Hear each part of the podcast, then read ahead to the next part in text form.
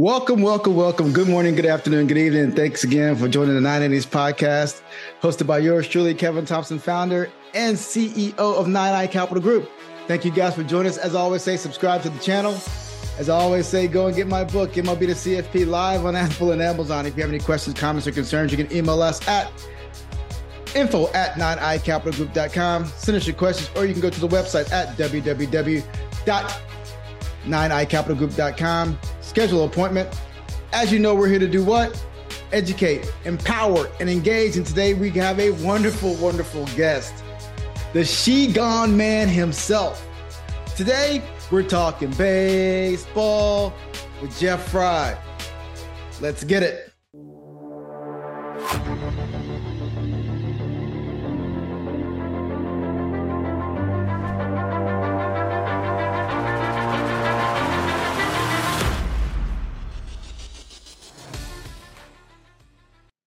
We have the She Gone Man himself, Jeff Frye. You know what? I was going to introduce you as former major leaguer, but you know what I'm going to do? We are major leaguers, my friend. There's no former about. It. We may not be playing, but we're still major leaguers. So, major leaguer Jeff Frye, thanks for joining the Nine Innings podcast today, my friend. Yeah, thanks for having me on, Kevin. I appreciate it. And you're right, man. I mean, one day in the big leagues, you're a big leaguer the rest of your life. Doesn't exactly, exactly. It doesn't matter how you get there or how long you get there, as long as you get there. And uh, it, it's it's a beautiful experience, man. So let's start there, my friend. Let's start for the first day, and I know we'll get to some other things in a second, but let's talk about the big leagues. Like, so you get your call up.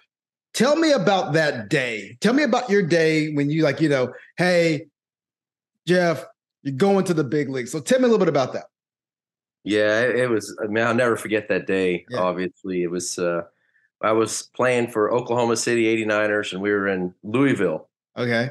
Uh, it was a morning, and I had a roommate, Bobby Brower, who had been in the big leagues for three or four years, and he was back down AAA. And you know, when you're when you're in the hotels in the minor leagues, a lot of times you call down and get a do not disturb, or you take your phone off the hook so we can sleep till noon. You know. Yeah. So this day, for whatever reason, we left the phone on the hook and it rang at nine in the morning, which was unusual. I pick it up and it's my manager, Tommy Thompson. Yeah. Exact words. He goes, You're not going to the AAA All Star game. And I said, I'm not. He goes, No, you're going to another level, big boy. That's exactly how he said it. And, and I, I was looking across the room at Bobby Brower and I didn't say a word. Yeah. I was just looking at him. And, and he goes, Come up to my room. I'll give you the details. And I looked at Brower and he goes, You're going to the big leagues. He goes, yeah. You're not coming back either. So I was like, Holy crap. So I go up to Tommy's room. He tells me, you know, the details. I got to go to the field. We got to call the clubby because he's not used to going to the field at, you know, 10 o'clock on a day day game. Yeah. And so we got to call the clubby. He meets us there. Me and Brian Bohannon both are getting called up, get our stuff. They take us to the airport. We fly to DFW, land at five. Uh, there's a van driver there to pick us up, take us to Arlington Stadium, get there at 5:30. Games at 7:05. I walk in, see everybody. They show me my locker. They say, "Hey, if you hurry up, you can maybe get out there for some batting practice." And I was like, "There's no way I'm going to be able to unpack my stuff and get out there for batting practice." I said, "I'll just try and get ready for infield." So yeah. infield at 6:10. So I and they said, "Go check out the lineup." I walk over to the lineup, and I look, and you know, I'm number 51. That was my number in spring training, so I'm number 51, leading off, playing second. In the bottom of the in the bottom of the lineup, number 34, Nolan Ryan's pitching for us that night. Ooh, don't make a mistake. yeah, it's like, man, I ain't get, I don't even let, I don't even let uh, get to let this settle in yet. You know, yeah. I just like, right in the fire. So, mm. yeah, it's probably better that I didn't get a chance to sit around and think about it and make myself nervous. I was just right in there. Yeah, man. And you mentioned Arlington Stadium. That's taking us way back with the bleachers, old school, with the uh they had the uh the the advertisements and stuff. Mm-hmm. Dude, I remember Arlington Stadium. That place, woo, it was it was it was a uh definitely it, it, definitely wasn't the ballpark in Arlington. I tell you that. it was. It was, it was like, man, I'm in the big leagues. This this is it. I was like, this is not very spectacular, you know. But uh, you know, fortunately, a couple years later, they built the ballpark in Arlington, and I got to play in there, so that was great. And, and let's talk about that, man. The ballpark in Arlington. I can't believe that Arlington actually built another stadium to set like right next door. And the stadium right now, I'm I'm sorry, but I've never been there, but it's but it looks ugly. It looks ugly as hell to me. And baseball, yeah, it's hot. You play outside. It is what it is. You and I have that same mentality. Like, come on, man. Like, I mean, minor leaguers play outside and it's 110 degrees. So why can't why can't you? You know what I mean? But at the end of the day, it's about the fans. I get it. But beautiful ballpark. I played there a couple of times myself with the with the Oakland A's and the Yankees. And yeah, man, uh, ballpark I can't believe it's just still there. And it's I think it's is, is it a uh uh like a quasi soccer slash whatever kind of facility? What is what kind of a facility? What do they do with that? I think it's all multi-purpose now. They have soccer in there. They had the XFL in there. Yeah. Uh, then they have, you know, they can turn it into a baseball field, and I mean, it was only there for 25 years, and it was still, you know, incredible stadium. When they first went up, it was like one of the best, maybe the best in baseball, and Yeah. uh, you know, some some good Ranger history there. And the new, I've been to the new stadium a few times. I haven't, know, I've been to two games the last two years, and I get free tickets, so that's how I feel about the game. But the new stadium is nice because of the, um, you know, the air conditioning. I Yeah. guess but uh, it is ugly on the outside, and you know, I much prefer going to a baseball game sitting outside. It- you know, but this this heat in Texas, man, I don't know. It just seems to keep getting worse and worse. Like, like I can't even go outside early anymore. Man, it's it's It's in Maryland. Yeah, it's, it's definitely it's definitely bad. And you're listening to the Nine Innings podcast with Kevin Thompson. We have Jeff Frye on the call today. We're about to get into some things here. So, Jeff, tell me about because I, I know you transitioned from baseball. You you became an agent for a little while. Um, Are you still in uh, in in that in that world? Yeah, not so much anymore. Uh, once my last big league client, um, after nine years, you know, let me go with a minute and 14 second phone call. I, I broke my heart, and I was just like, man, just, I'm just too nice. I'm too loyal for this line of work. You know, I just can't do that to people. Yeah. So I, I- I really kind of transitioned. I'm doing more of the keynote speaking and, Yes. and traveling around doing, you know, camps and clinics and stuff. So I'm enjoying what I'm doing now. It's it's more of a um, less of a cutthroat type of deal, and you're putting your heart out there, and you're doing what you want to do. It's just it's just what they call servant leadership, and that's what you're providing right now in regards to these kids. That's awesome what you're doing and going around to these kids, talking to them about playing baseball, talking them about life, man, and and I, I truly appreciate that. Um, another thing, this is this is a good this is the, the hot topic, the she gone moniker like what so tell me how you came up with that like this is the financial side of things so you have a business like the she gone thing tell me about how you came up with the she gone phenomena Yeah, it was an accident, Kevin. I'll be honest. I, uh, you know, when I was playing in the big leagues, I, I was a big fan of the White Sox announcers because they Okay. would say things that a lot of the other announcers wouldn't say. yeah You know, Wimpy, they'd say stuff like, you know, grab some bench or he go home, some silly stuff like that. Other guys wouldn't say. And so after I made my first video, like 12 second video, and I was imitating uh, a kid that I saw on, I don't know if it was Twitter or what, but, uh, and my son videoed me and I said, Oh, the light bulb went on. And then I just posted it and, you know, just joking around. I hadn't spent much time on social media, but I knew that I wanted to grow my keynote speaking business and I had to get on social media to do it. Mhm. And so I posted that video and I was going to bed and I looked at my direct messages on Twitter and I really hadn't hardly even used Twitter at that point very much. Yeah. And all these people were coming after me and threatening me. And then I got a couple like voice recordings threatening me and people were sending me pictures of my ex-wife and my kids. And I'm like, what what is going on here? And I couldn't believe it. And I was like, what did I do here? So I was like, well, these people don't know me very well. I'm about to make another video. And at the end of that video, at the end of that video, I just uh, it, none of my videos are scripted or anything. It's I just ad lib. If Yeah. I mess up, I'll start over. And I just hit the ball and I said, she gone like that. And then a bunch of people said, you should hashtag she gone. Mhm. I was like, all right, what does that mean? You should do this. You should do this. And they're like, we need she gone shirts. We need she gone hats and all this kind of stuff. And that just kind of how it all happened. That's over three years ago. dude that i love it man i love it and you go after some people we all i mean i i don't get it people think that hitting is is is you know uh, there's different styles and all this other stuff. At the end of the day, and you and I believe this, there's certain things good hitters do well. All good hitters do well. It doesn't matter if you're on if you're starting with your foot in the air or your your butt's on top of your head or whatever it is. There's certain things that good hitters do well, and that's timing, rhythm, getting and getting into a hitting position. Now, all the other stuff I think is just kind of like, you know, hogwash like you do. But at the end of the day, people don't don't take into account that there's certain things that all good hitters do, and they're trying to muddy the waters. Like, well, you can do it this way, you can do it that way, and it's just like you got the, the the snap thing, and you got the people doing crazy drills. Like when you see that kind of stuff, how angry does that make you? yeah, it really just makes me laugh, and, and it, you know, it's really kind of sad when I when I look at it and I say, you know, there's so many people out there that really have no idea that that they think this is how you do it, mm-hmm. and I just know that these people that are taking their kids to these instructors that are teaching this nonsense think they're doing right by their kids or think they're doing everything they can to help their kids. But in the long run, it's going to hurt their kids because they're they're going to fail. And that's yeah. what I'm trying to do is educate people, educate parents. And mm-hmm. you and I both know that we couldn't just watch the best players we played with and hit like them no. and be as good as them. And that's what they're selling.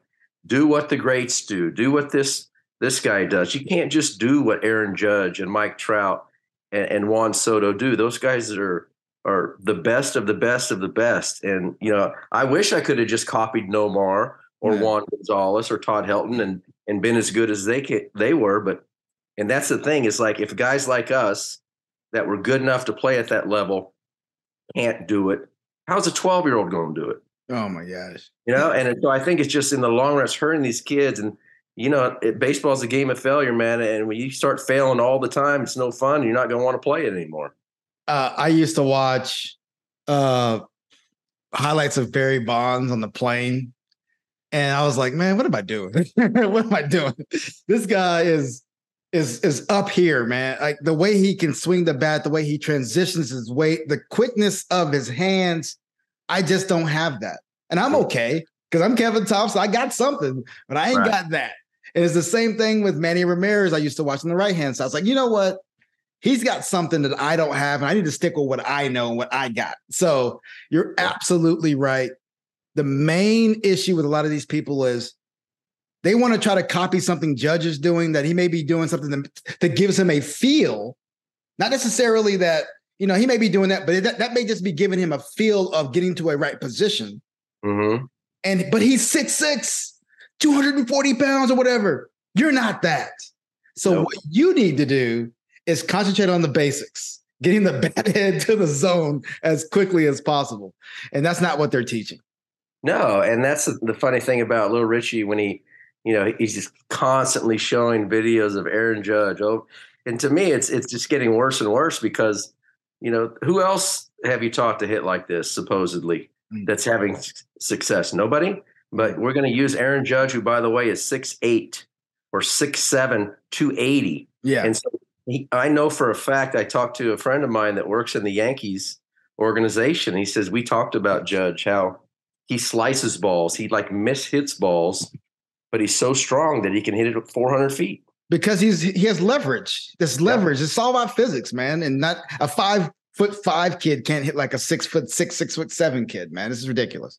No, and if we tried to hit the ball in the air when we were coming up, we would have never got out of A ball. Oh my god! Hey, he wouldn't even be talking to me right now. Who's Kevin Thompson? Who the I hell? Well, I had a coach in A ball. I had a coach in A ball that uh, every time he was the first base coach, and I led the league in hitting that year. Yeah. And he said every time I hit a fly ball, he, he yelled at me. He goes, "Ah, damn it!" You know, mm-hmm. he's like, "Hit the ball on the ground on the line. Do not hit in the air. You're not strong enough to hit it over the fence." So I tried not to. Yeah, man. Um, but these so so let's talk about that. Like, I don't watch much baseball anymore. To be honest with you, I watched a lot while I was playing because I didn't get a lot of playing time. Just to be honest, I got a little bit over a year in the big leagues, and just I did a lot of sitting. I I played about 40 or 50, 60 games, but I did a lot of like, huh, you know, okay, you know, so I did a lot of sitting and it made me feel a certain way. So I'm I'm not going to go into that. But at the end of the day, I haven't watched baseball since probably maybe I probably watched a combined nine innings of baseball for the last decade. So I don't know who's on the uh, who's on the Rangers. I see some people coming in and all of that, but I just baseball to me was never my favorite sport, but it was a sport that I enjoyed because one thing I love about baseball, and I will always love about baseball, is hitting. It made me feel comfortable. It made me feel in a good place, and I just love to hit. So that's one thing about baseball that can always bring me back. Mm-hmm. Um, so tell me about like what got you into this sport? Like what made you fall in love with it? Well, my uncles um, played growing up, and they were playing softball when I was a little boy, and and you know they would take me to my aunt and uncles would take me to the Giants games and the yeah. A's games, and so all we ever wanted to do was play baseball outside, me and my cousin, and we'd play, you know, wiffle ball. We play with a tennis ball, a rubber ball, hard ball at the schoolyard, or if it was we couldn't go outside, we played Nerf ball in the house, and we just were pretending like we were our, our heroes. Yeah, uh, and and I just fell in love with it. It's all I wanted to do was play baseball, and I would actually go in my grandmother's house. I lived with my grandmother growing up, and I had a, a radio that I would get an extension cord go all the way through the kitchen out there by the driveway when the Giants were playing, and I would put the radio on, listen to the Giants game, and try and um, emulate every play that's happening. Oh, Vida Blue's in the wind up, and he's doing the pitch, and oh, there's a ground ball, and I throw it. I get a ground ball, and I try to throw it in the square, you yeah. know, that was on the side of the house, and I just, man, I just loved it, and you know, I really just love playing all sports. So, so baseball, like, where do you, so where are you from? Where'd you grow up?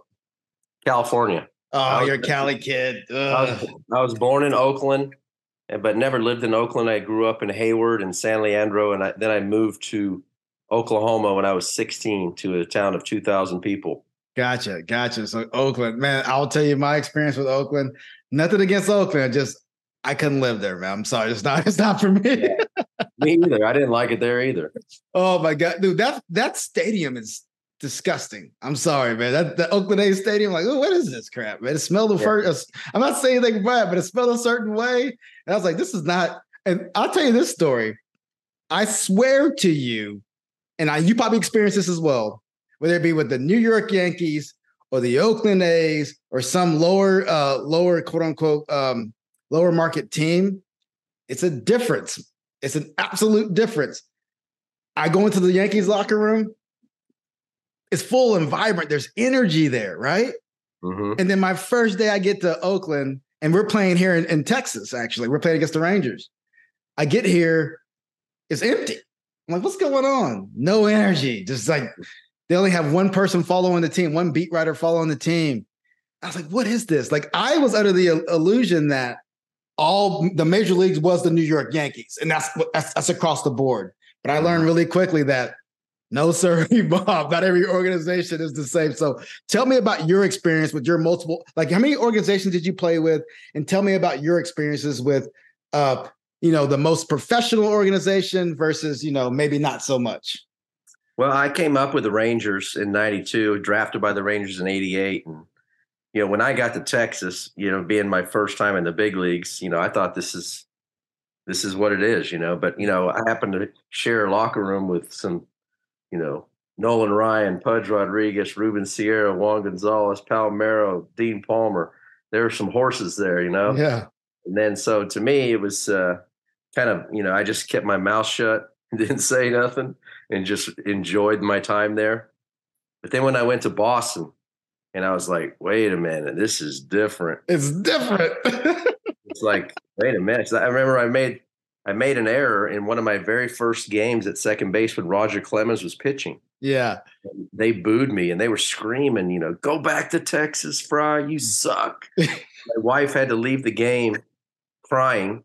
Um, and I was like, damn, this is different, you know? And I was like, you know, not too long after that, I went four for four, and my fifth at bat, I lined out and they gave me a standing ovation. Yeah. Then I went to, I got traded to the Rockies, and that was like country clubs, like no uh, intensity or whatever. And then Toronto was the same. But Boston, the way I described Boston was compared to Texas and the other places. I said, in Texas, we could be losing 10 to nothing on a Sunday, and the crowd will go crazy, and that's because the Cowboys just scored a touchdown. we said, but in Boston, if we lose on a Wednesday night, half the city's going to work pissed off tomorrow. Yeah, from death, you know. And, and those Yankees, when when the Yankees would come to Fenway, when you would walk through the tunnel, get to the dugout, and take the step on the field to go run, you know, a couple sprints or play catch before the game, you could just feel the electricity in the mm. air. And it was like, man, I want to play today. I'm so excited to play in this environment. No doubt, my friend. In playing in those Yankees. I was in the one, I was in the game where we gave up back to back to back to back. Hey, and my buddy, my buddy Chase was pitching. So sorry about that, Chase, but gave up four consecutive home runs. I was in the dugout like, whoa, you know, first one was like, I think it was uh, JD Drew, then Manny, then Ortiz, and then finished up with Varitek. I was like, they, and then they finally pull him out. And I was like, hey, man, he, he, he, this is what my buddy says to me. He says, Kevin, I've never done that before. He says, you know what? That's never happened before oh my God. So I said, you're in the record books, my friend. It's all good. But uh I, I yeah. can tell you I know for a fact that uh it happened in 2001. Yeah. Yeah. I don't know what year this was, but this was a 2006. So yeah, it was a little bit later. Okay. So in 2001, when I was playing for the Blue Jays, um, I the day I hit for the cycle. Yeah.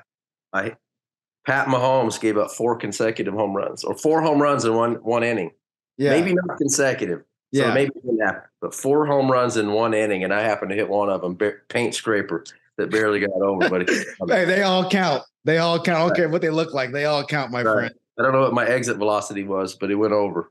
Uh, oh, hey, if, if, it wasn't over 100, man, it doesn't count. Apparently, right? It's not a hard hit ball. no, so hey, couple more questions for you, man. Thank you for joining us on this nine innings podcast. We're getting, we're about to get to some hard hitting topics. For example, what do you think about launch angle, exit velocity?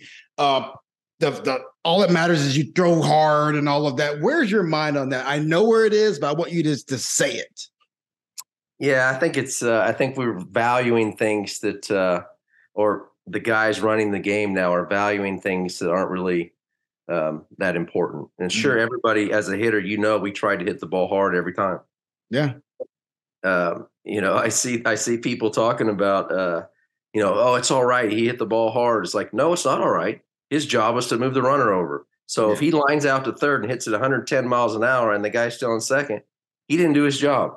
And so they want to glorify all these numbers and uh, and also talk about how you, they would rather you hit the ball hard than hit a blooper. I was like, I, there's not one guy playing the game right now that would rather line out than hit a blooper for a hit. Not one. Not but they want to act like you know that's oh if you hit the ball hard. Obviously, whoever hits the ball the hardest the most often is going to hit for a higher average and more power. That's yeah. you know, duh. And, and, you know the the the launch angle stuff. You know, you know I can't stand it, but you know these trying to pattern your swing to a certain launch angle so you'll um, you know hit more home runs. To me, how's that how's that working for Joey Gallo? Well, he'll run into something every now and then, right? He's been swinging up his his his career batting average. This is eighth year in the big leagues. His career batting average is under two hundred. Well, I'll say he got eight years. That's a good thing. That's least he got. He can hit a mile, you know, and I think I feel bad because just think how good this guy could be if he could hit 250. Yeah. if he try and hit the ball a mile high and just hit it hard. Two, and I just understand how 220, he 220 even would have been. I mean, that's 20 points and that's less strikeouts. That's more hits. Yeah. Uh, so you, you bought this up. And this is one more thing. Remember last year they were doing the shifts? I don't know what year it was. Was it the shifts or whatever? Yeah. How angry did that make you that a professional hitter could not just have a quote unquote, I'll say this, a shit swing and go the other direction. Like if I'm left-handed and they give me the whole right, whole left side of the field, I can I should be able to play pepper with that baseball and get a hit nine out of 9.9 out of out of 10 times. So when I saw that, I was like, this is I can't watch this crap. You know, so either, man. That pissed me off because I was like, okay, so we're gonna make the game easier for the best players in the world because they refuse to make adjustments. Yeah, and that's that's not right. And the only thing that in my mind is I'm thinking about how do these guys not make adjustments? And I I'm thinking they're being told by the people upstairs, don't worry about it. We don't want you to stay back and go the other way with two strikes. We want you to continue with your A swing and try and hit the ball hard in the air because that's how you're going to produce more runs. Otherwise, I, I mean, I just don't understand. If somebody would have told me that, I'd have said, "Shut up, man. You never, you never played. I got this. You're not the, you didn't help me get here. I'm going to do what helped me get here." And that's with two strikes, changing my approach to put the ball in play and and make something happen, put the pressure on the defense. I was just looking at it and I was saying, "Oh my god, the whole left side of the infield is open." there's no way you can't get a hit right here. You can you can literally just give it like a softball swing and like just poop out there, and that's a base hit. But nobody did it. And when and I was watching the Atlanta Braves one day, and that one dude out, the second baseman, the all, all yeah, out, he did the same swing over and over and over, like literally, like he couldn't hit a big hole. It's like, why can't you just make the adjustment and just you're a professional? And I just said, I just can't do it. I can't watch that crap, man. I, I'm not saying I was the best hitter out there, but I can make adjustments. I yeah. can literally make adjustments and make and make transitions to where I need to put the ball at certain times. It's just it just frustrates me to the core. Yeah, we had. I mean, we had to do that stuff, and I, I know as uh, the type of hitter I was, you know, a line drive ground ball hitter, a, kind of a table setter guy. That when I walked up to home plate, I checked the defense. Yeah, you know, and if the shortstop was shading me up the middle, I try to hook one in the six hole because if I make a move two steps over there, he's not throwing me out. Yeah. And on hit and run, especially, which was my bread and butter, was a hit and run. And I would watch the middle infielders when there's a runner on first to see who's cheating over, who's covering the base. If it's a right-handed hitter, that way when I went up for a hit and run, I had a pretty good idea which one of the middle infielders was covering.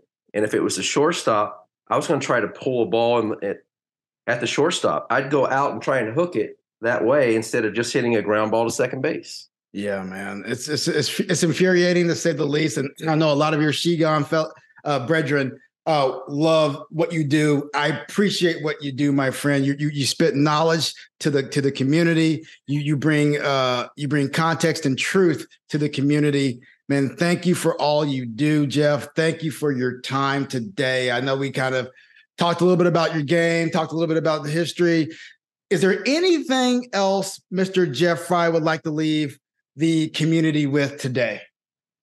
Just that I think that, uh, and I appreciate you saying that, Kevin. It's just, you know, I think parents need to take a step back and, and realize that the odds of their kids playing in the major leagues are so slim that don't put uh, so much pressure on your kids to perform at a high level. Let them be kids. Let them have fun.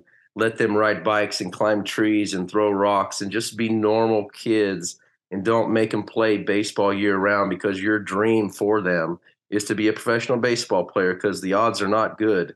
And i think a lot of these kids are being forced into these situations and they're going to resent their parents for it. And the parents i mean i, I sat real quick i sat next to a kid on a flight to uh, um, connecticut the other day and he looked like an athlete. And I say, hey, man, you play baseball? And he goes, yeah, I did. I did. I said, what happened? He goes, well, he goes, I got a scholarship to go play baseball, but I was just so burnt out. My dad was so hard on me that I didn't even want to play anymore.